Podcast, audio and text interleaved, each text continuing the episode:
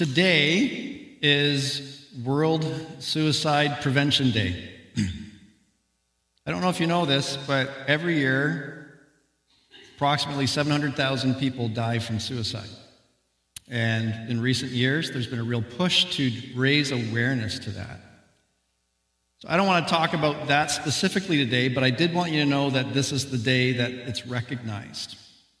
One of the things that research has shown is that there's a corollary relationship between loneliness and suicide. Not that loneliness is the cause of much of it, but it's a contributing factor. And we live in a world where people are increasingly feeling lonely. And we have the wonderful opportunity to do something about it. When I talk about being lonely, I am not talking about um, being alone. And loneliness is not the same as isolation. Because you can have a room full of people, and someone in the middle of it can feel incredibly lonely. And similarly, you can have someone that is completely by themselves and isolated who has no issue with feeling lonely. So, what do we mean when we talk about loneliness? What is loneliness? I'm sure you know what it feels like, but when it comes to describing it, how do you describe loneliness? It is the feeling we get when our need for social connection and relationship is not being met. Loneliness is the feeling that we get when our need for social connection and relationship is not being met. In 2022, survey was done uh, about this very topic in Canada. and I'd like to walk you through some of the statistics that they have produced around this idea of loneliness. And this is what the one thing that scientists are discovering. When you are lonely for extended periods of time, like a chronic loneliness, it actually affects the parts of your brain that help you make social connection. And what that means is sometimes you might, you might meet someone who seems socially awkward and they've been lonely for a long time, and it actually affects the parts of the brain that make it easier for us to connect with people. So before you're too hard on somebody who seems maybe a little bit awkward, understand that it actually may be chemistry that's contributing to that. And I think it's good for us to know that and to be aware of that. Let's walk through some of the stats that came out of this 2022 survey from StatsCan. 25% of respondents felt moderate to severe anxiety, partly due to loneliness. In Canada, 2022, those who are aged 18 to 39 years old, 33.5% struggle with anxiety, 29.1% feel lonely, 27.7% are wrestling with depression. In 2021, more than 40% of Canadians who were part of this survey felt lonely some or all of the time. And it's more severe for people who live alone. Doctors will say that loneliness increases your risk of illness and premature death. That loneliness is as bad for you as smoking or obesity. How are you feeling? We're going somewhere with this. What does this mean for our family right here, this community? What do these stats mean? Let me bring this home so it's more specific for you. That means that in this room today, one in four people have moderate to severe anxiety. One in three people who are under 40 are likely struggling with depression, anxiety, or loneliness. Nearly half of the people in this room feel lonely more than you would like to. We need to stop the stigma around anxiety, depression, and loneliness. And we have an invitation to do something about a pandemic that has been happening for decades, long before COVID. And we are being invited to be a beacon of light and warmth and love and hope for those who are struggling with feeling lonely. This is not theory. This is reality, probably for you, or at least quite a few of the people that you know and love. And I'm excited because it's an opportunity for us to actually step into a void and make some tangible difference. People are lonely. So now is the need for us more than ever. And over the next four weeks, we are going to be talking about the need for us. Not you, not me, us. For us to be much more than just welcoming, but to be including and to be creating a sense of belonging for every person in the room. To be much more than just nice, but to be accepting of everyone who is in the room. We have this incredible opportunity that is sitting right in front of us. It is not an accident that we put the bouncy castles out front today. By the way, are they up? Great. Great. I said to them, once this morning happens, it's on you guys. Figure it out. We're creating, I know, it's funny, isn't it? Whoever laughed, thank you. That's brilliant. We have this opportunity that is right in front of us to be a kind of community that screams out a sense of belonging for everyone. And I want to tell you this morning about one person in the early church who understood this so well. His name was Joseph but he had a nickname.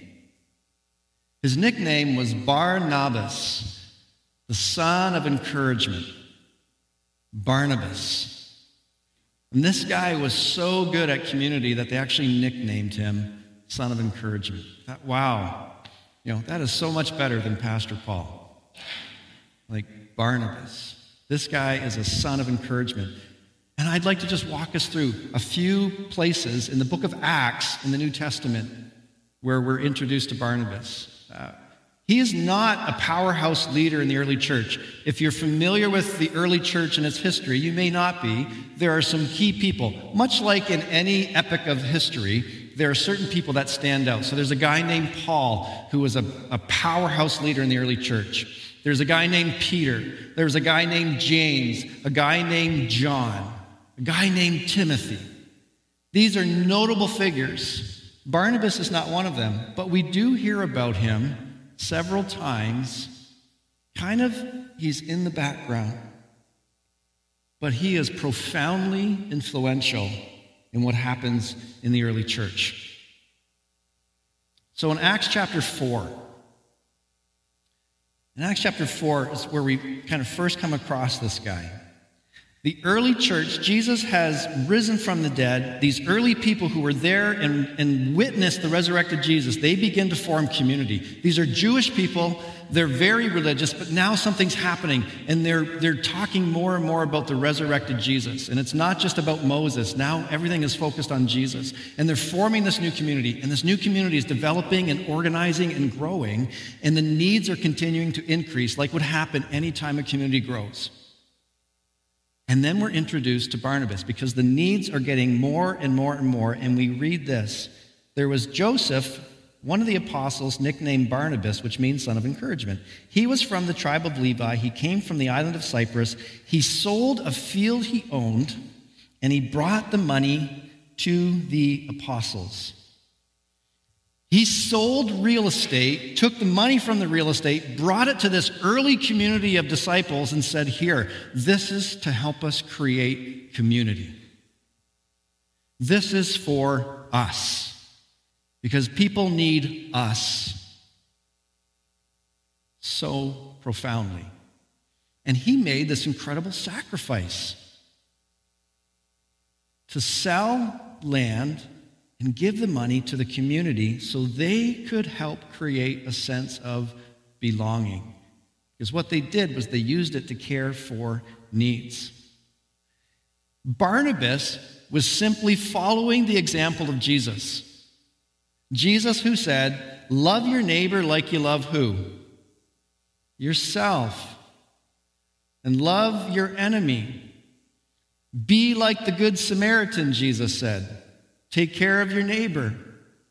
Barnabas was simply living out the teaching and the way that Jesus lived. He was following Jesus. And he made sacrifices like Jesus did. So here's a question What if we did that too?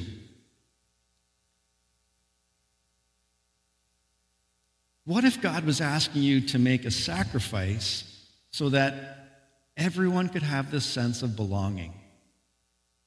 He's probably not asking you to sell your house. But he might be asking you to make a small sacrifice of time or the cost of a cup of coffee so that you could communicate to somebody that they have value, that they matter, that they belong. Barnabas understood the need for us. Okay, jump over a few chapters. Chapter 9. Chapter 9, I, I mentioned this guy named Paul. He was also known as Saul. He had two names, Saul or Paul. Um, just, it just comes off the lips nicely, Paul. It's, it's great. It's just a great name. So, Paul was a leader in the Jewish community. He was actually like what you would call a zealot, a fanatic. And actually, when the early Christian movement begins, he is entirely opposed to it, to the point that he is running around looking for Christians to arrest, persecute, and even execute. And you can read in Acts chapter 8, he is present when one of the leaders in the, in the Christian movement is executed, and Paul's there, like, yes, good, hit him again. Paul has an experience with Jesus that blows him out of the water and completely turns this world upside down. The Jesus he was trying to stop people from following is now infiltrating his life and, and turning him inside out, transforming him and Paul, who is persecuting Christians, becomes a Christian.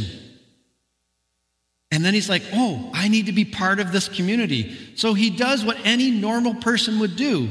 Where are the Christians gathering? I want to go and be there with them. So Paul tries to figure out where the Christians are gathering, and guess what the Christians do? They freak out. Wouldn't you?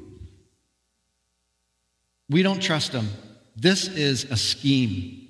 He's trying to infiltrate us. And this is going to kill us all. And so, if you go to Acts chapter 9, this is what you're going to read.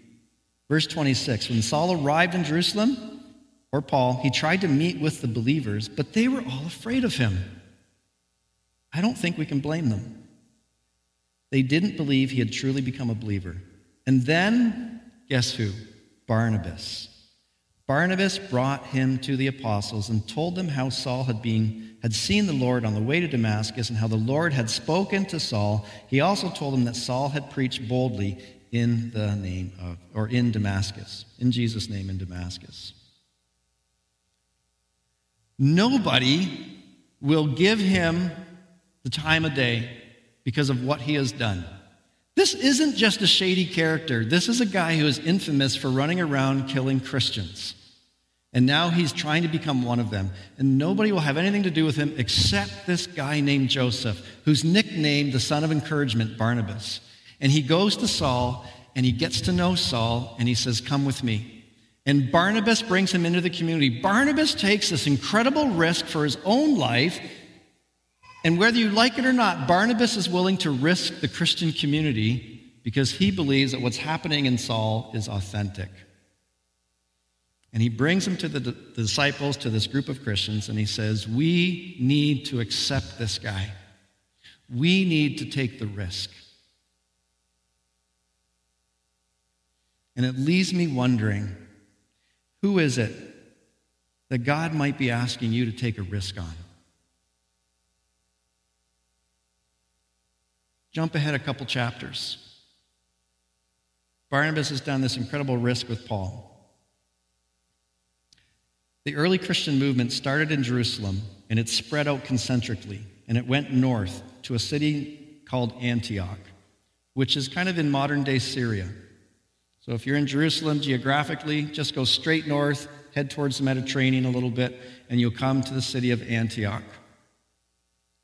And there's an early Christian movement happening there, and they're exploding and they need to organize, and they're not quite sure how to do it because doing community is actually difficult. It takes a lot of work. And the church in Jerusalem, that's ahead of them in the game because they've had time to organize, says, We need to send them some people to help. Who can help create community? Who do you think they sent? You know the answer to this question. They sent Barnabas. So go to Acts chapter 11. Look at verse 22. When the church at Jerusalem heard what had happened, they sent Barnabas to Antioch. When he arrived and saw this evidence of God's blessing, he was filled with joy and he encouraged the believers to stay true to the Lord.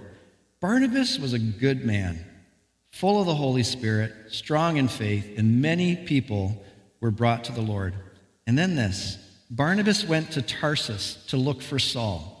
And when he found him, he brought him back to Antioch.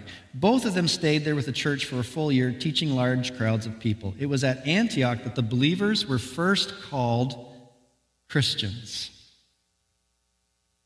And Barnabas had something to do with that. Christian literally means little Christ. Because if you're a follower of Jesus, the idea is that you become more like Jesus. That's what we call discipleship. Barnabas had a part to play in that. Here's the thing if you picked up on it, Barnabas is looking for Paul again. He's organizing the Christians in Antioch and helping them develop community so that everyone feels like they belong because the need for us is strong. And then when he's done that, he goes looking for Paul. What happened? Where's Paul? You'll love this. The Jerusalem church receives Paul, but probably reluctantly. And then Paul is one of these guys that we might call a polarizing figure. He's controversial. He is a pot stirrer, or other terms that you might use for that. And I think, I am, I am speculating, I think the early Christians didn't quite know what to do with him. So they said to him, Hey, dude, um, we got a great idea why don't you go home and see your family in Tarsus? That's really far away. And just hang out there with them for a while and kind of learn and, and uh, you know, here's a gospel track and a Bible, and uh, we'll pray for you. And they send him away. Barnabas comes to Antioch. It's on the way to Tarsus. And when he's done in Antioch, he's like, Where's Paul? And Barnabas, for the second time, goes to find Paul because the other Christians weren't doing that great of a job making him feel like he belonged. Barnabas brings Paul back into the community. I want to ask this question What if Barnabas didn't do that? You may not be aware of this, but Paul became the dominant pillar in the early Christian movement. He started churches everywhere. He wrote most of our New Testament that we have. What if Barnabas didn't make the effort to go and find Paul?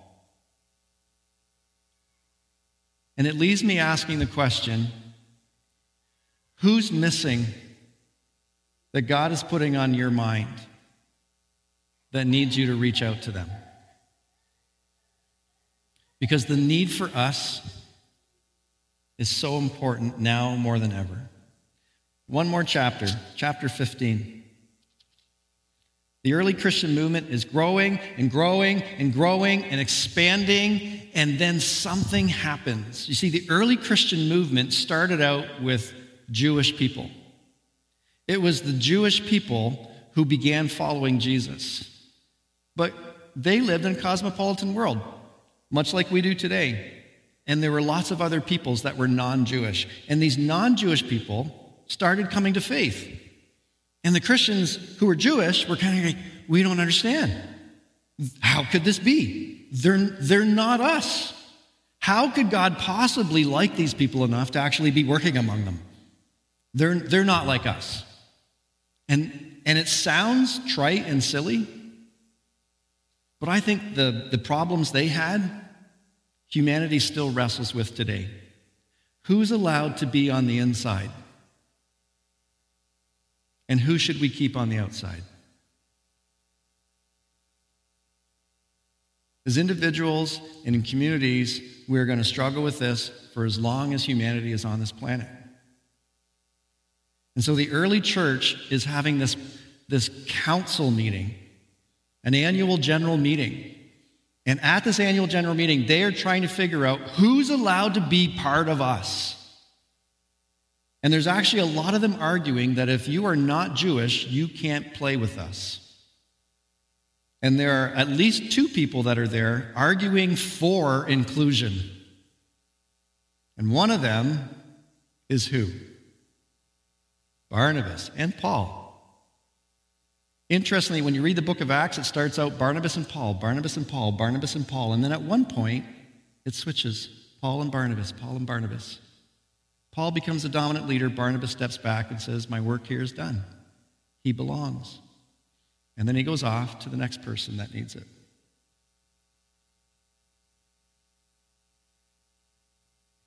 Barnabas is arguing for the church to include everyone. And then in verse 22, when they finally agree with Barnabas and Paul and others, the church says, Well, we need to let everybody know. So we're going to write a letter. And who do you think they send to deliver the letter? Barnabas. Because Barnabas is Mr. Hospitality. Barnabas is Mr. Hospitality. And I think hospitality is the antidote that we need in a world that is increasingly lonely. And when I talk about hospitality, I am not talking about the fact that we have coffee. I'm not equating hospitality with food.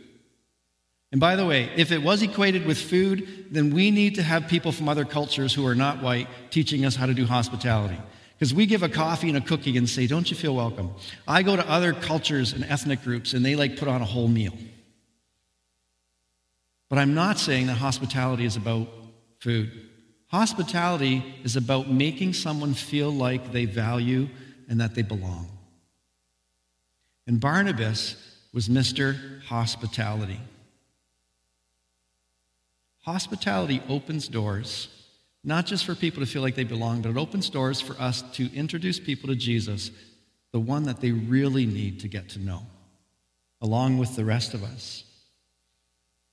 And this is what I think if we don't come together and begin working at truly creating community and a sense of belonging, like we have never done, because we're reforming coming out of COVID as a, as a family.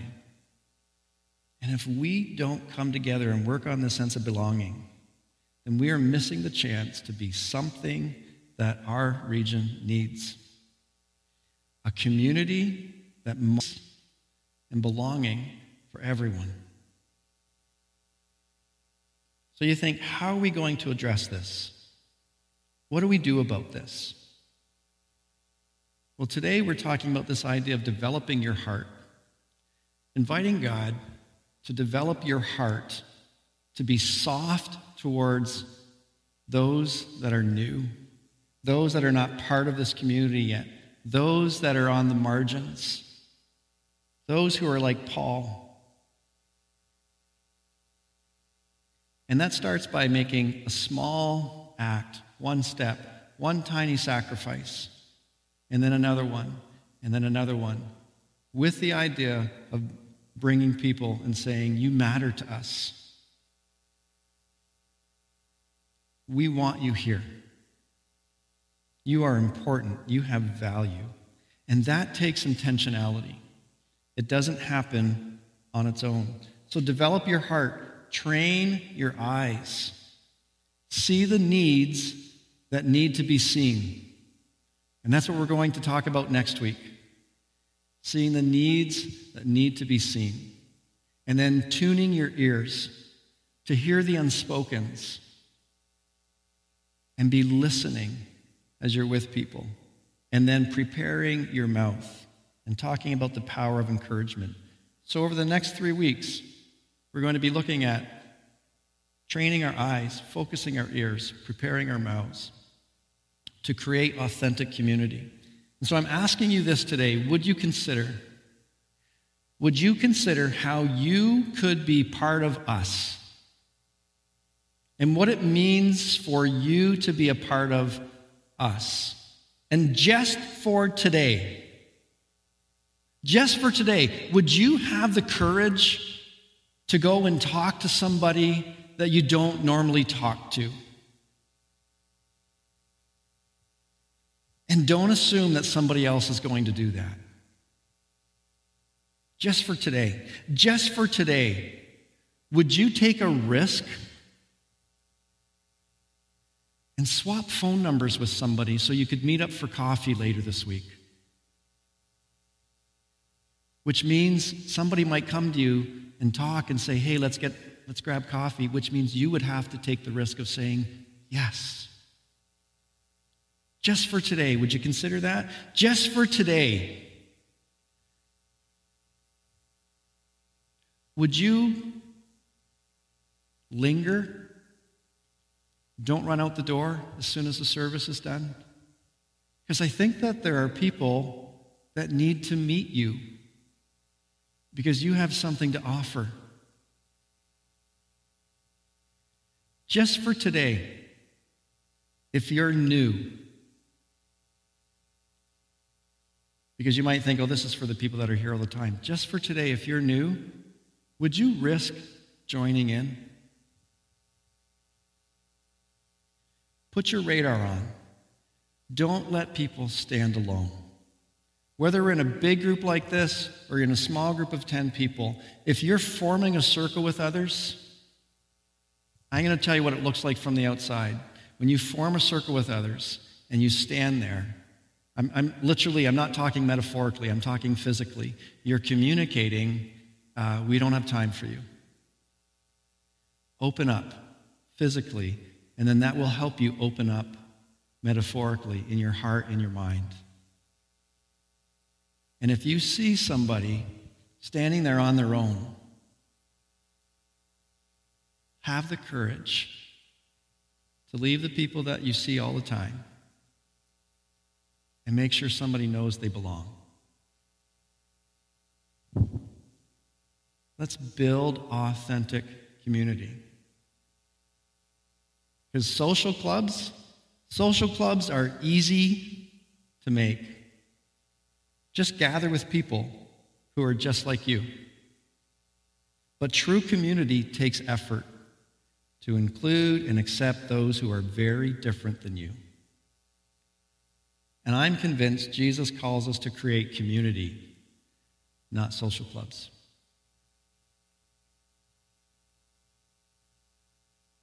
And I think Jesus is calling us to live like Barnabas and become community shapers and life changers in his name.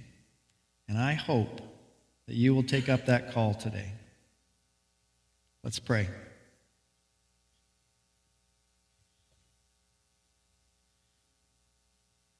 Thank you so much for a guy named Joseph who was so good at hospitality that they nicknamed him Son of Encouragement. And God, we're not all wired like, like him. We know that. But in our own way, for each of us as individuals, who we are, would you give us courage? Give us eyes to see and ears to hear and mouths to speak and feet to move and hands to reach out to communicate to each other and to everyone that they belong because we recognize the power of us and the need for it right now. Jesus, thank you for how you're shaping us and moving us. Thank you for what's happening outside right now with people prepping for the carnival, for the people prepping the food that is we're going to be enjoying in just a few minutes. Thank you so much. Thank you for the chance to be authentic community and to live out hospitality like a guy named Barnabas. Amen.